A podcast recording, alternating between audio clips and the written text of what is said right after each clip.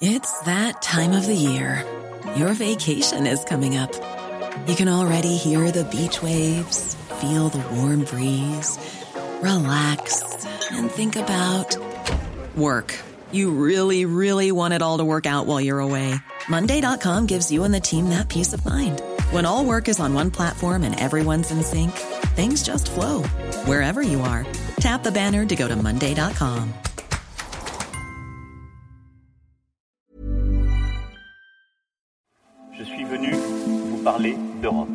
Und es ist ein guter Tag für Europa. We have our freedom in our hands. Europas rolle i verden bliver stadig vigtigere.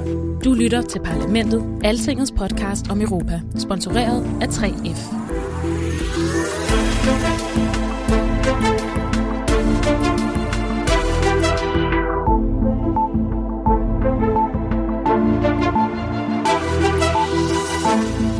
Russia remains our biggest neighbor. We must define a modus vivendi that will avoid permanent confrontation. I will continue defending the need to speak and maintain channels of communication open. Ja, han vil holde kanalerne åbne. Jeg ved ikke, om det er Tor-kanalerne, og han vil blive ved med at tale med russerne, det vil EU's udenrigschef. Han er spanier, og han hedder Josep Borrell. Men hvorfor bliver Borrell beskyldt for at være en tøsedreng, efter at han var i Moskva sidste fredag? Og hvorfor er der over 80 medlemmer af Europaparlamentet, der vil have ham fyret? Det er en af de ting, vi slår ned på i denne uges overblik med nedslag i ugen, der gik i Bruxelles og omegn. Velkommen til. Mit navn er Thomas Lauritsen. Parlamentet er sponsoreret af 3F, fordi Danmark fortjener færre journalistik om EU.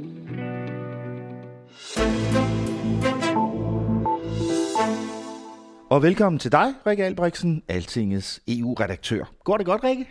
Ja, for en gang skyld er jeg jo uden for mit eget hjem, fordi vi optager her på kontoret. Det føles meget mærkeligt, men også virkelig dejligt at komme lidt ud. Ja, vi har placeret os her på, på kontoret, som du siger, i det internationale pressecenter her i Bruxelles. Og der er man, sidder man sådan næsten mutters alene det meste af tiden. Jamen, jeg har ikke mødt nogen her endnu. Udover en enkelt vagt. Det her EU-kvarter, som jo normalt er fyldt med et mylder af mennesker, øh, det er sådan næsten tomt. Fuldstændig. Ja. Man kan godt blive lidt isoleret, hvis man ikke passer på. Det kan jo ske for den bedste, selv for EU-kommissionens formand. Det kan vi vende tilbage til lige om lidt. Det er lidt som om, at det her har været sådan en uge med masser af selvrensagelse, synes jeg. Lad os starte med udenrigschef Josep Borrell, tidligere udenrigsminister i Spanien, tidligere formand for Europaparlamentet, sådan en meget erfaren og, lad os bare sige det efterhånden, også lidt ældre herre.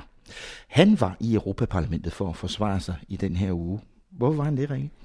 Fordi han havde en ret uheldig tur til Rusland ugen inden, øh, hvor han ikke klarede det så frygtelig fint.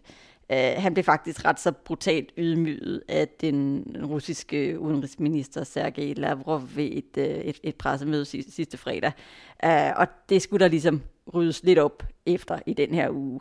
Men hvis vi lige sådan spoler tiden en lille smule tilbage, så er det her et møde, som var planlagt i forvejen, og som Borrell han havde, havde ønsket sig for at se på, om man, man måske kunne uh, overveje, om der var god bund for, at man måske samarbejdede mere mm. med russerne på et tidspunkt, hvor forholdet jo har været sådan ret køligt i ret mange år. Ikke mindst i, øh, altså, i lyset af hele annekteringen af Krim tilbage i, i 2014. Mm. Hele Ukraine-krisen. Ja, ja. og, og altså det sidste møde på det niveau, det var, det var tilbage i 2017 under hans forgænger, øh, så han, han har haft et ønske om at se, okay, jamen er der et eller andet, vi kan arbejde på sammen mm. med... Øh, med russerne, sådan noget som for eksempel klima, eller digitalisering, eller øh, nogle mm. af verdens problemer, eller noget. Mm. Men han gjorde det jo så bare på et ret så følsomt tidspunkt, fordi det jo falder lige ned oven i hele den her øh, proces øh, og, og forgiftningsforsøget øh, på øh, systemkritikeren Alexei Navalny, øh, og på de masse arrestationer, der har været i kølvandet mm. på de støttedemonstrationer, der har været ja. for ham. Uh, lige oveni, at han også altså er blevet dømt i sådan en mærkelig skueproces, da han kom tilbage øh, til Rusland for et par mm. uger siden nu. Uh, så der har været uenighed i, i EU-kredsen om, om det var skidesmart, at han tog afsted ja. lige nu. Ikke? Hvad var det så, øh, Lavrov gjorde ved ham?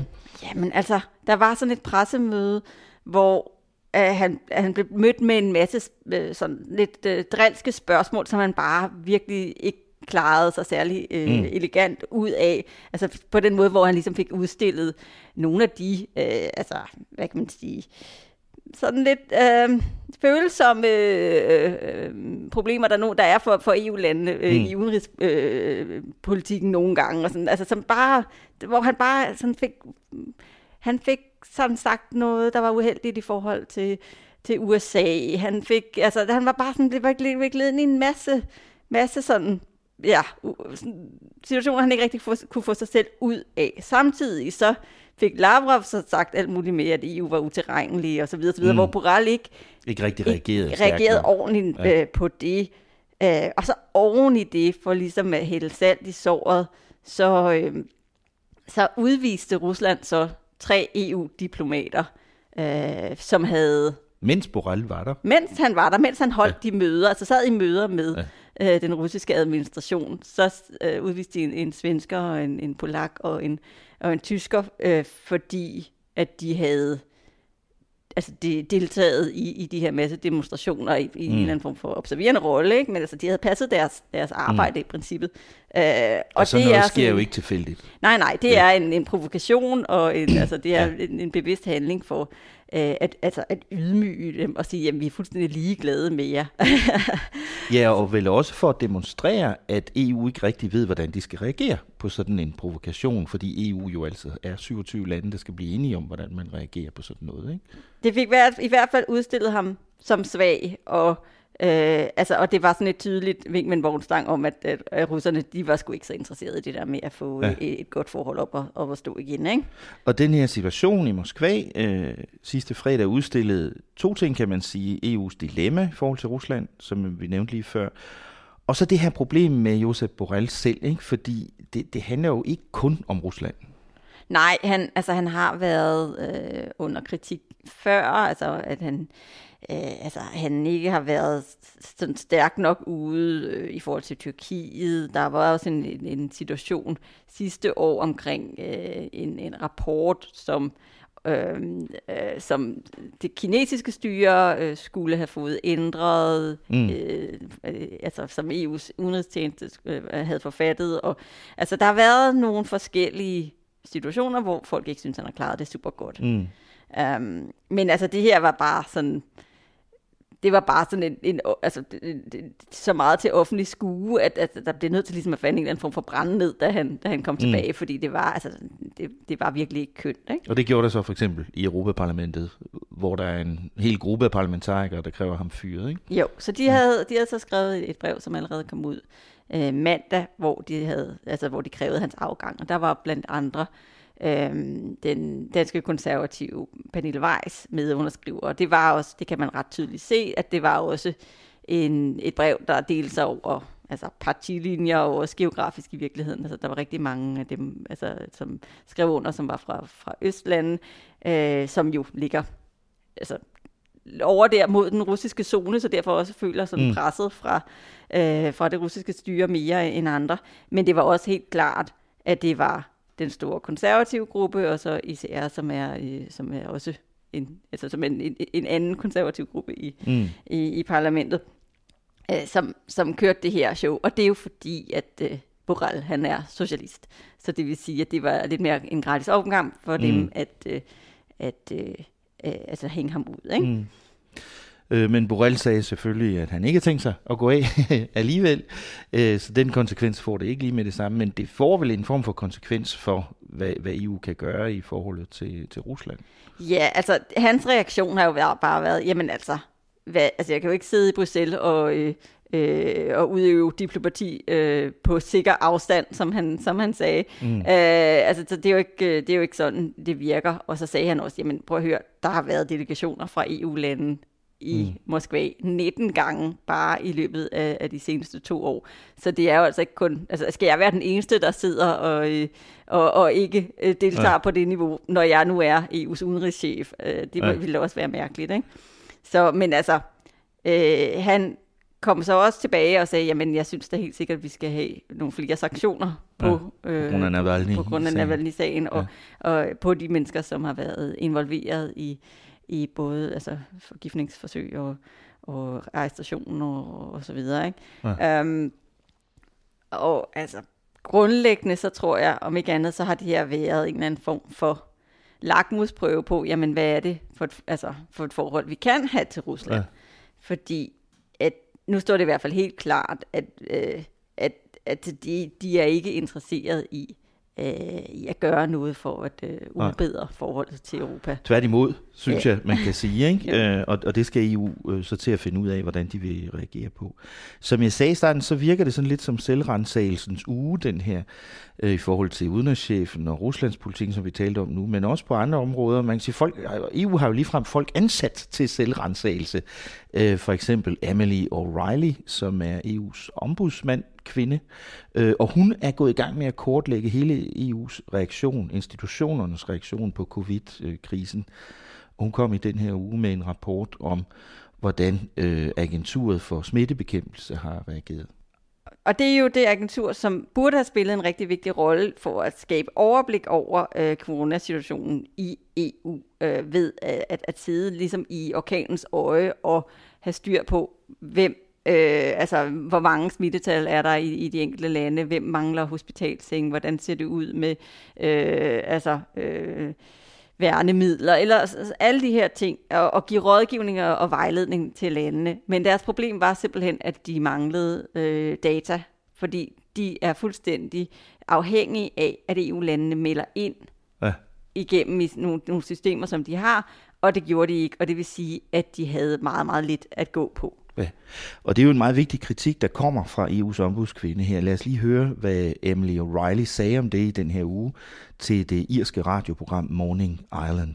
Information is power, and without that information, any agency such as the ECDC simply cannot give the sort of um, uh, timely and full forensic advice that it needs to give at times like this. Rikke O'Reilly, hun siger her, øh, og som du også sagde før, at, øh, at det her agentur ikke fik information nok. Øh, er der nogle eksempler på det?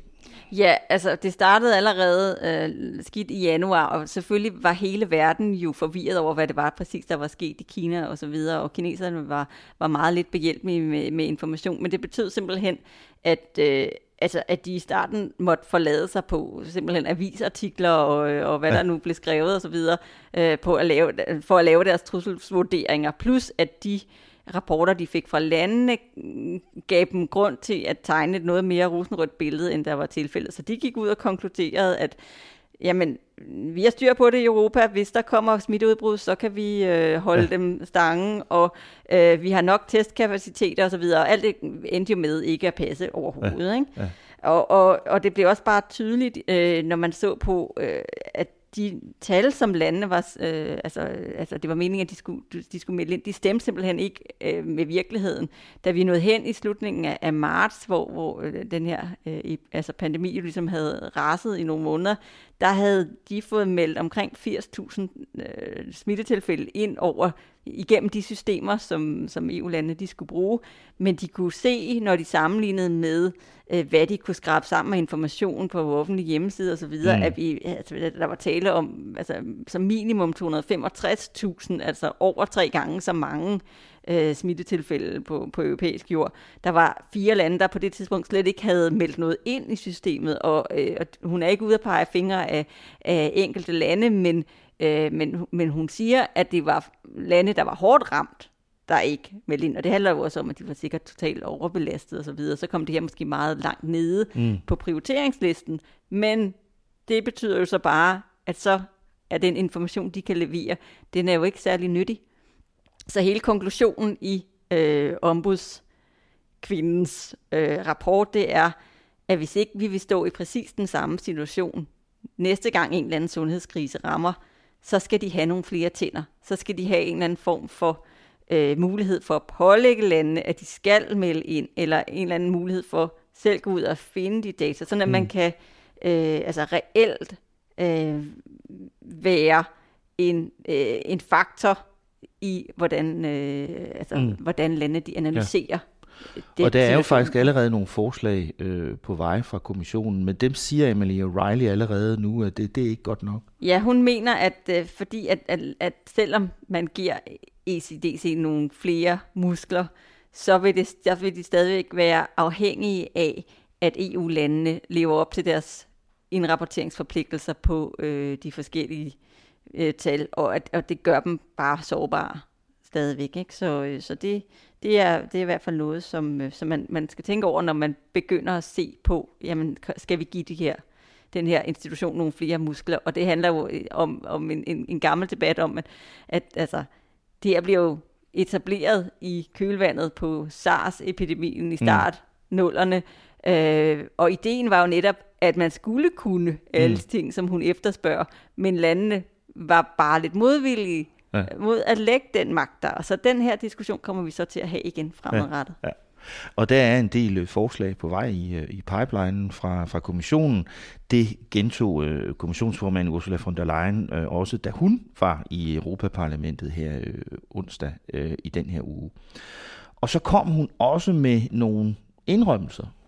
Ja, hun er lidt tættere på at indrømme, at alt måske ikke er gået helt som smurt i den her vaccine øh, proces, som altså den her øh, det her fælles indkøb af vacciner, som man, man har haft mm. på EU-plan.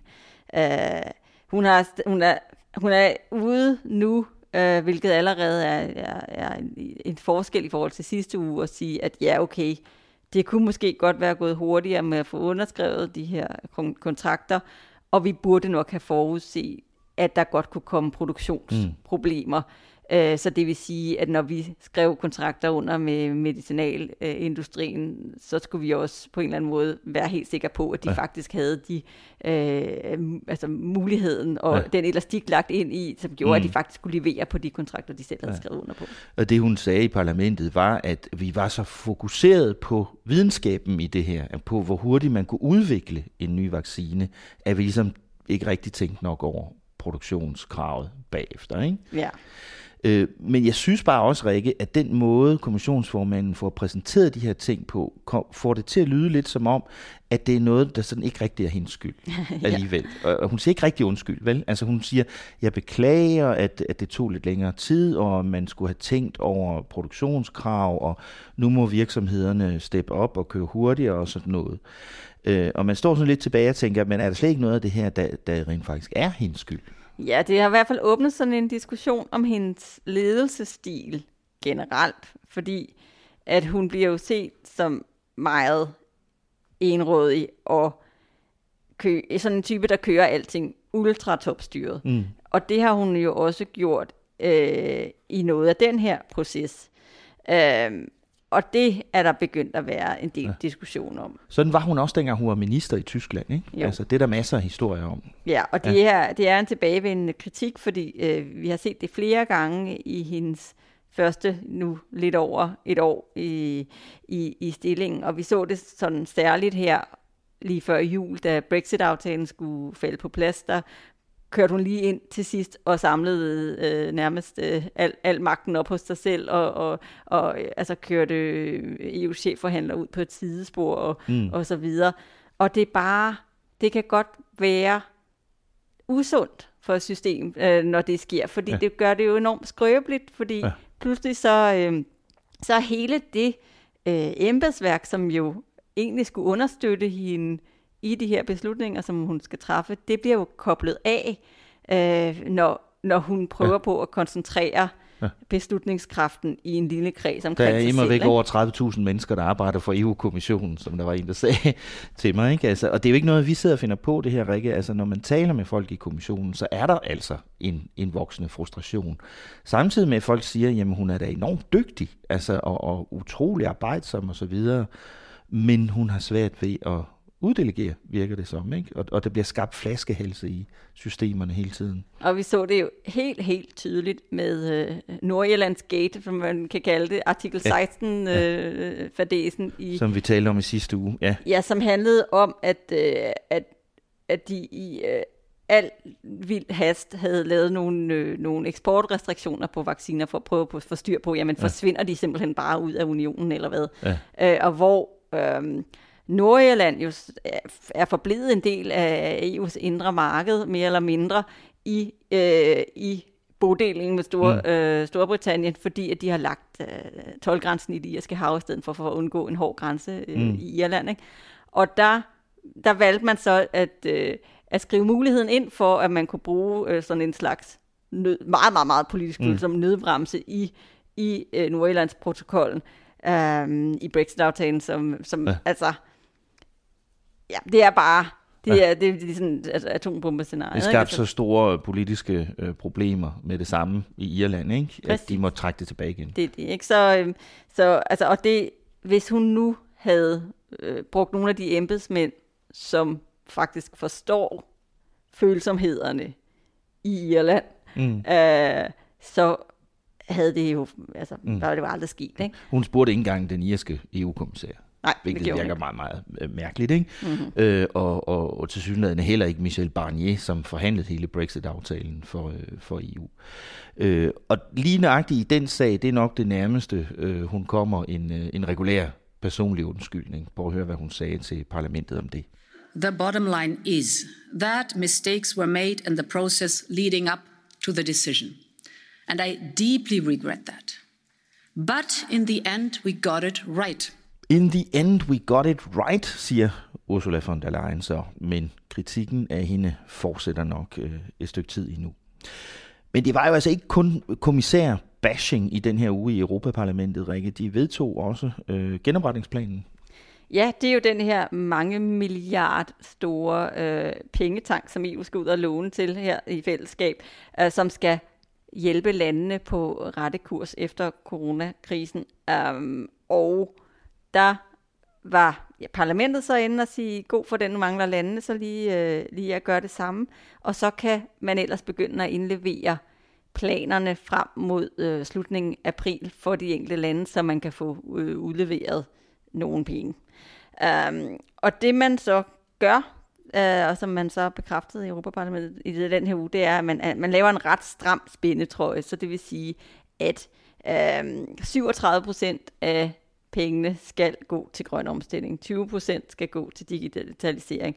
Og, og resten er også øh, øremærket til strukturreformer. Altså det skal være ting, der, mm. der ikke bare fylder hullerne på de nationale ja. budgetter. Det skal være ting, der har en eller anden form for fremadrettet øh, positiv effekt for økonomien i landene. Ikke? Jo. Og det er jo et land som Danmark jo glade for, øh, men det giver en vis frygt i Sydeuropa, fordi der er man lidt bange for, at det lugter lidt for meget af det altså trojka-regime, som man kaldte det under finanskrisen, altså det der med, at man indsendte øh, folk, der rimelig meget sat landet under administration. Nogle økonomiske ikke? tæskehold, øh, der ja, kommer og sagde, nu skal I gøre sådan og sådan og sådan. Det er det, ikke? Ja. Øhm, og det er bare var rent sparepolitik det hele, og, mm. øh, og, og det, det er jo noget, landet lider under øh, den dag i dag, øh, mm. i steder som Grækenland og så videre. Ikke? Um, der er også andre lande, der synes, det er lidt træls. Det er sådan nogle som, som Ungarn, som har fået at vide, at jamen, der skal strammes betydeligt op på for eksempel hele deres offentlige indkøbsstrategi, fordi at, øh, den måde, at de har uddelt øh, kontrakter på, har måske været øh, en, en smule for øh, venligt stemt over for Orbans, øh, altså Viktor Orbán, premierministerens ja. egne venner, som har vundet utrolig mange store kontrakter osv. Øh, der, er, der er ret mange tilfælde af, at der kun er et bud i sådan nogle udbundsrunder, og det, det lugter jo lidt.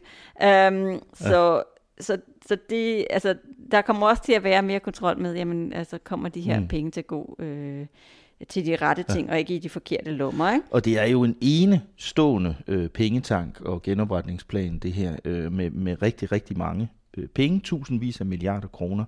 Og der er meget på spil for regeringerne rundt omkring. Det har vi jo allerede fået et, et godt eksempel på i Italien, for eksempel. Ikke? Ja, der er jo råd en regering på ja, det. Ikke? Altså, her der, lige de seneste dage. Ikke? Ja, der, der røg af premierminister Giuseppe Conte jo ud til højre, øh, fordi der var Altså, fordi i virkeligheden den tidligere premierminister Matteo Renzi hæv gulvtæppet væk under ham, på grund af de her planer.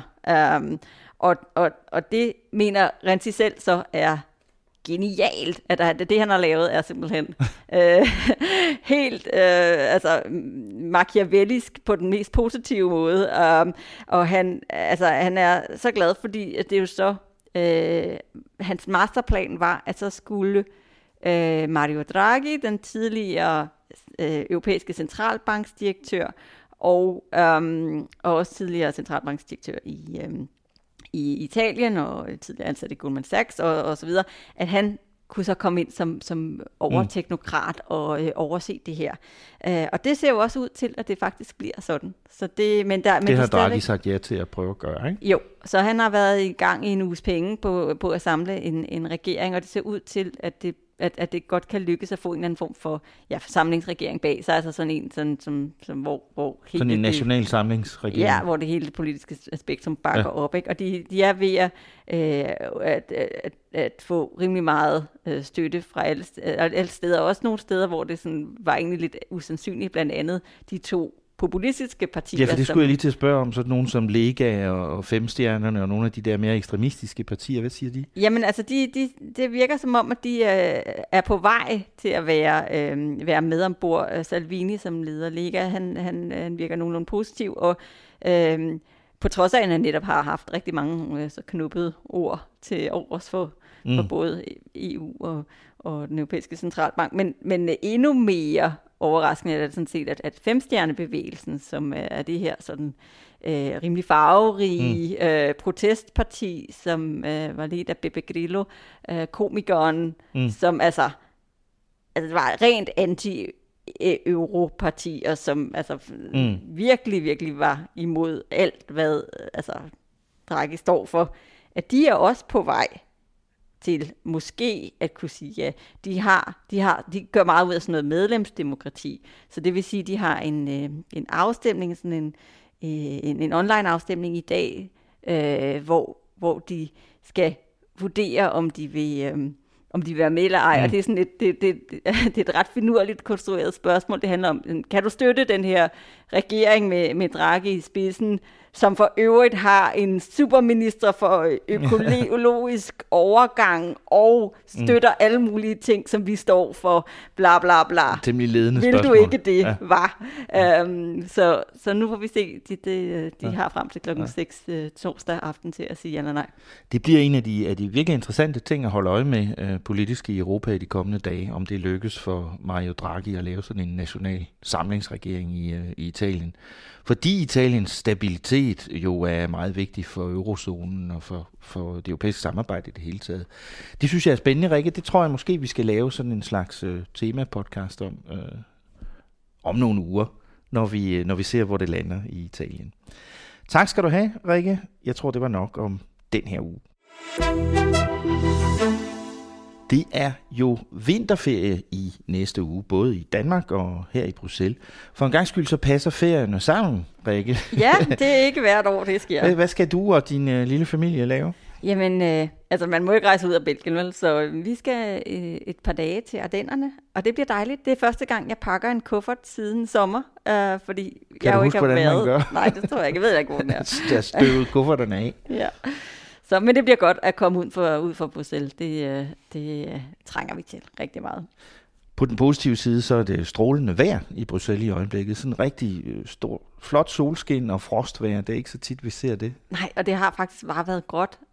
Indtil, altså, indtil nu har 2021 bare været godt, godt, godt, godt, godt. Så derfor der har vi virkelig trængt til, at mm. det, det bliver lidt pænere vejr. Jeg skal fejre fødselsdag øh, i næste uge, både for min kone, som fylder rundt, og for min søn, teenage-søn. Det bliver så sådan i en meget sluttet kreds, fordi øh, man må ikke holde store selskaber heller. Nej, man må jo faktisk have øh, én på besøg. Så det. Ja, så det bliver nok bare ligesom os selv, men det bliver vel hyggeligt alligevel, håber jeg. Podcasten holder også fri i næste uge, men vi høres ved igen ugen efter vinterferien. God ferie, Rikke Albrigtsen. I lige måde. Og selvfølgelig også god ferie til dig, kære lytter. Tak fordi du lyttede med på Altingets Europa-podcast igen i den her uge. Hvis du har et øjeblik, så kan jeg anbefale at smutte forbi Altingets website. Hele vores univers har fået en kæmpe ansigtsløftning i den her uge. Det ser ret fedt ud, synes vi selv. Og det er selvfølgelig fyldt med politik. Podcasten holder som sagt lidt ferie i den kommende uge, og når vi er tilbage, så bliver det med lidt flere forskellige versioner af vores kære udsendelse her fra Bruxelles. Som du måske allerede har bemærket den seneste tid, så er vi ved at udvikle vores måde at lave den her udsendelse på. Efter ferien vil det efterhånden tage en lidt mere præcis form. Der bliver tre typer af EU-podcasten. Der bliver et ugentligt overblik, som det du lige har hørt, så bliver der også en gang imellem et format med en gæst udefra, og så kommer der også med lidt længere mellemrum en mere omfattende fokus-podcast, der vil gå i dybden med et bestemt europæisk emne. Altså overblik, interview og fokus. Sådan som vi plejer, men delt op i nogle flere og oftere kortere formater. Så du får faktisk mere af det, du godt kan lide, håber jeg. Vores trofaste sponsor, Faglige Fællesforbund 3F, er stadig med os. Og tak for det.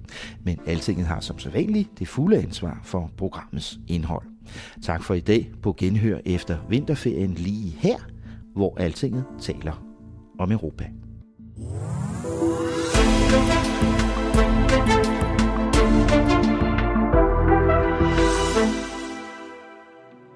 Parlamentet er sponsoreret af 3F fordi Danmark fortjener færre journalistik om EU.